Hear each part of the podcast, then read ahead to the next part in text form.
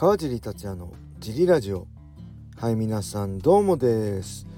えー、このラジオは茨城県つくば市並木ショッピングセンターにある初めての人のための格闘技フィットネスジムファイトボックスフィットネス代表の川尻がお送りしてます。はいそんなわけで今日もよろしくお願いします。えー、昨日はねあ1週間ぶりぐらいにねドラクエやりましたね。えー、キーエンブレムっていうこれやってる人しかわかんないですけどキーエンブレムっていうのを10個集めるしかないんですけど、えー、今までね9個集めて10個目を最後集めに行ったんですけどボス戦で全滅してしまって、えー、そこでやめちゃいました、えー、初めての全滅ですねドラクエ。いやーなんかね昔だったら何回でも挑戦したしねこれ体力あったんですね。ゲームも体力なんですよね。よく言うけど寝るのも体力とか言うけど。ゲームも体力で今までいくらでもできたんですけど子供の頃は。ずっとね娘とかもゲームやってるじゃないですか。もうできないですよね。1時間ぐらいやるともう体疲れちゃってちょっと休憩しようかなとか違うことやろうかなと思っちゃうんで。やっぱゲームも体力なんだなと思いつつ今ね考えてみたら子供の頃から変わらず体力続くものって言ったらね漫画ぐらいですね。漫画は未だにえー、ずっと読めますね。はい「ハンターハンター」も全巻読み終わりました。来月の新刊発売が楽しみです。はい。あとは何かあったかあえー、っとねツイッターでもつぶやいたんですけど今週末にね行われる「えー、ライジン39で」えー、武田浩二選手とね戦う、えー、ハワイのザックザック・ゼイン選手ごめんなさい。32歳のねファイターのデプスインタビューっていうのがえー、ライジンの YouTube チャンネルに載ってます。配信されてます。でこれは鈴木アナウンサーフジテレビをね退社した先日退社した鈴木アナウンサーが選手により深いインタビューを試みるってことでこれね是非ねあのー、皆さんに見てほしいです、えー、僕もねこういうのって結構マニア見るじゃないですか。けどそんな見ないですよね。浅いファンの人は。正直ね僕自身もあのー、これ解説じゃなければね多分見てなかったです。僕今回解説させていただくんでよりより選手をね深掘りするために見たらね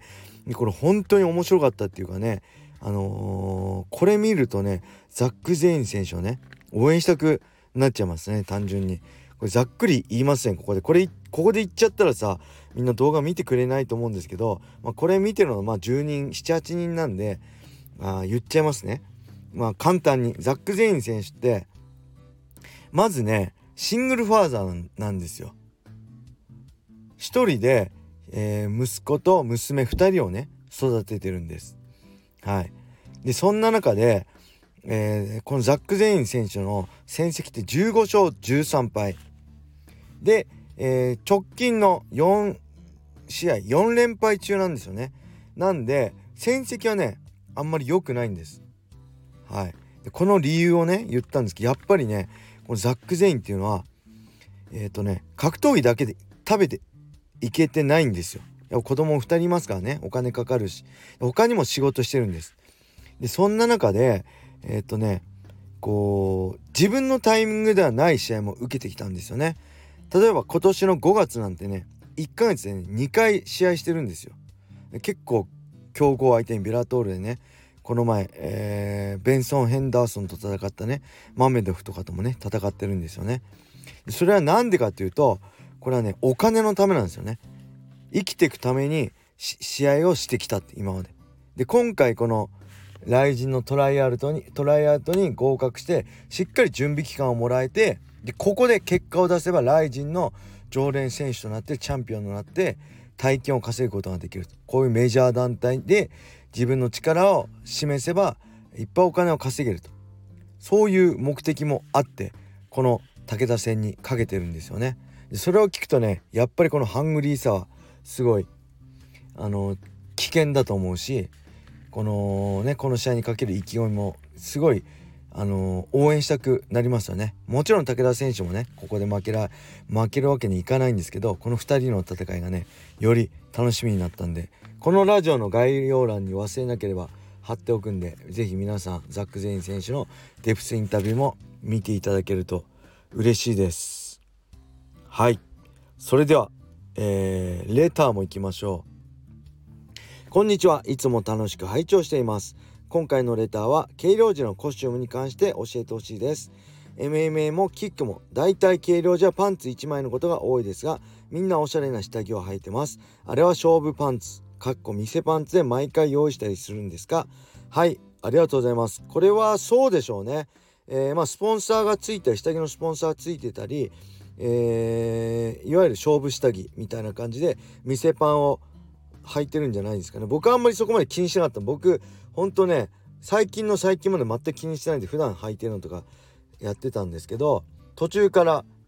気にしてブランド物とかあとねファンの方にね、えー、ほんとブランド物パンツとか頂いて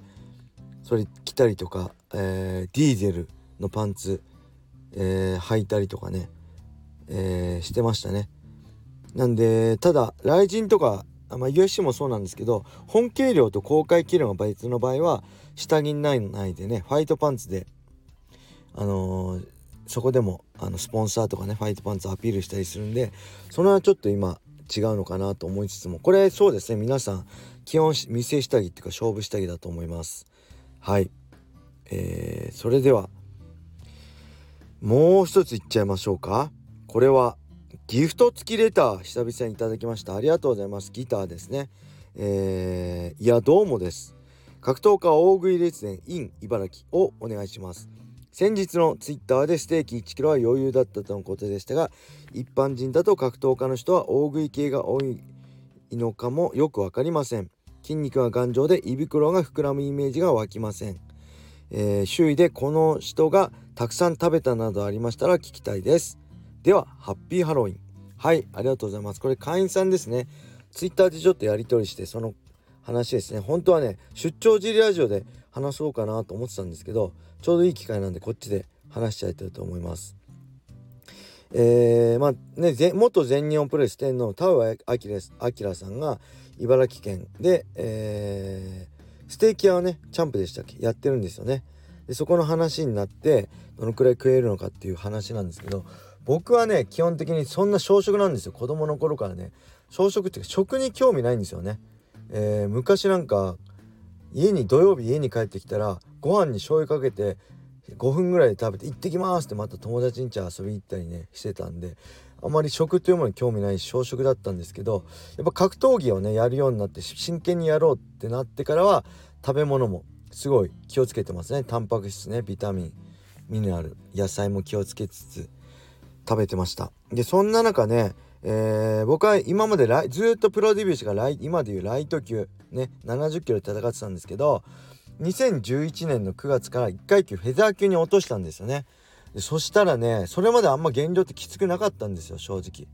あきつい時も無茶な減量してた時もありましたけど計画的にやれば、まあ、スムーズに起きる落ちる減量だったんですけどやっぱりね1階級だから65とかですよねドリームの時は。5キロ以上5キロ前より落とすようになってそれは本当きつかったんですよね。本当に筋肉落とさなきゃ筋量も多かったんで筋肉落とさなきゃね減らなかったんであのー、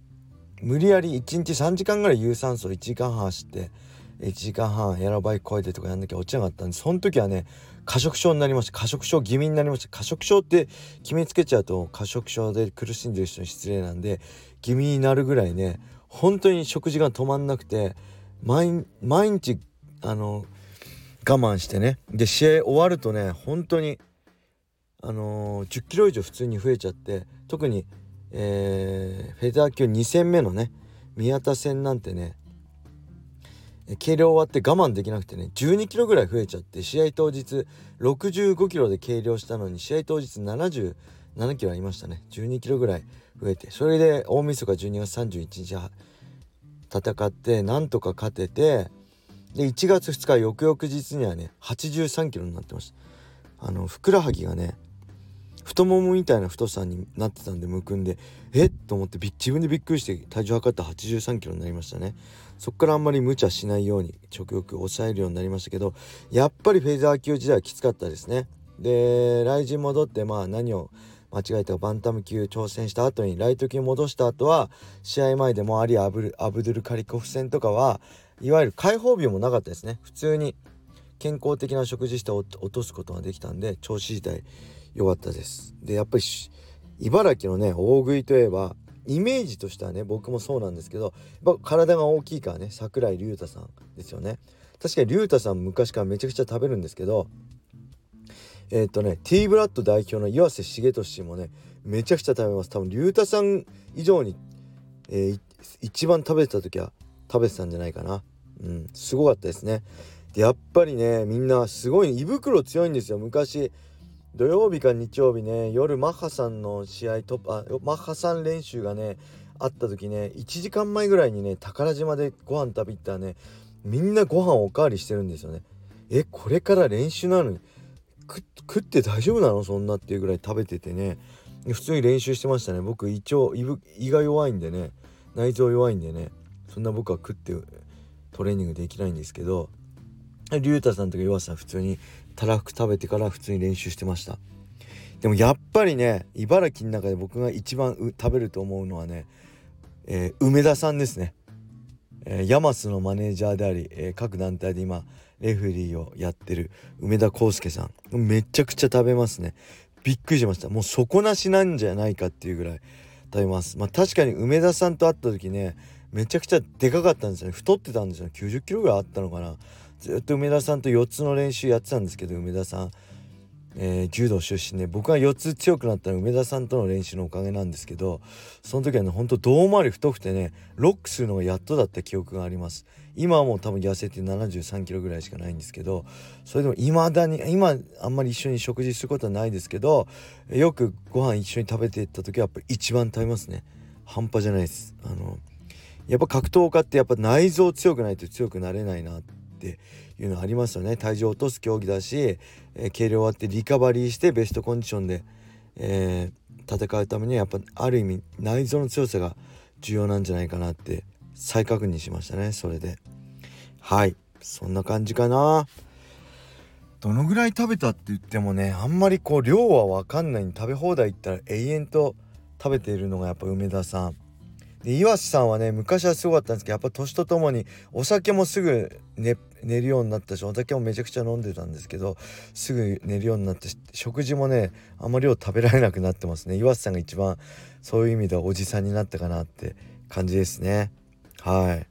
で龍太さんもやっぱ今まあ階級もあってそんな食べない普通まあそんな食べないって言っても普通の人よりは食べるのかな。普通の一般人が1だとしたらたく多分僕は1.5ぐらい。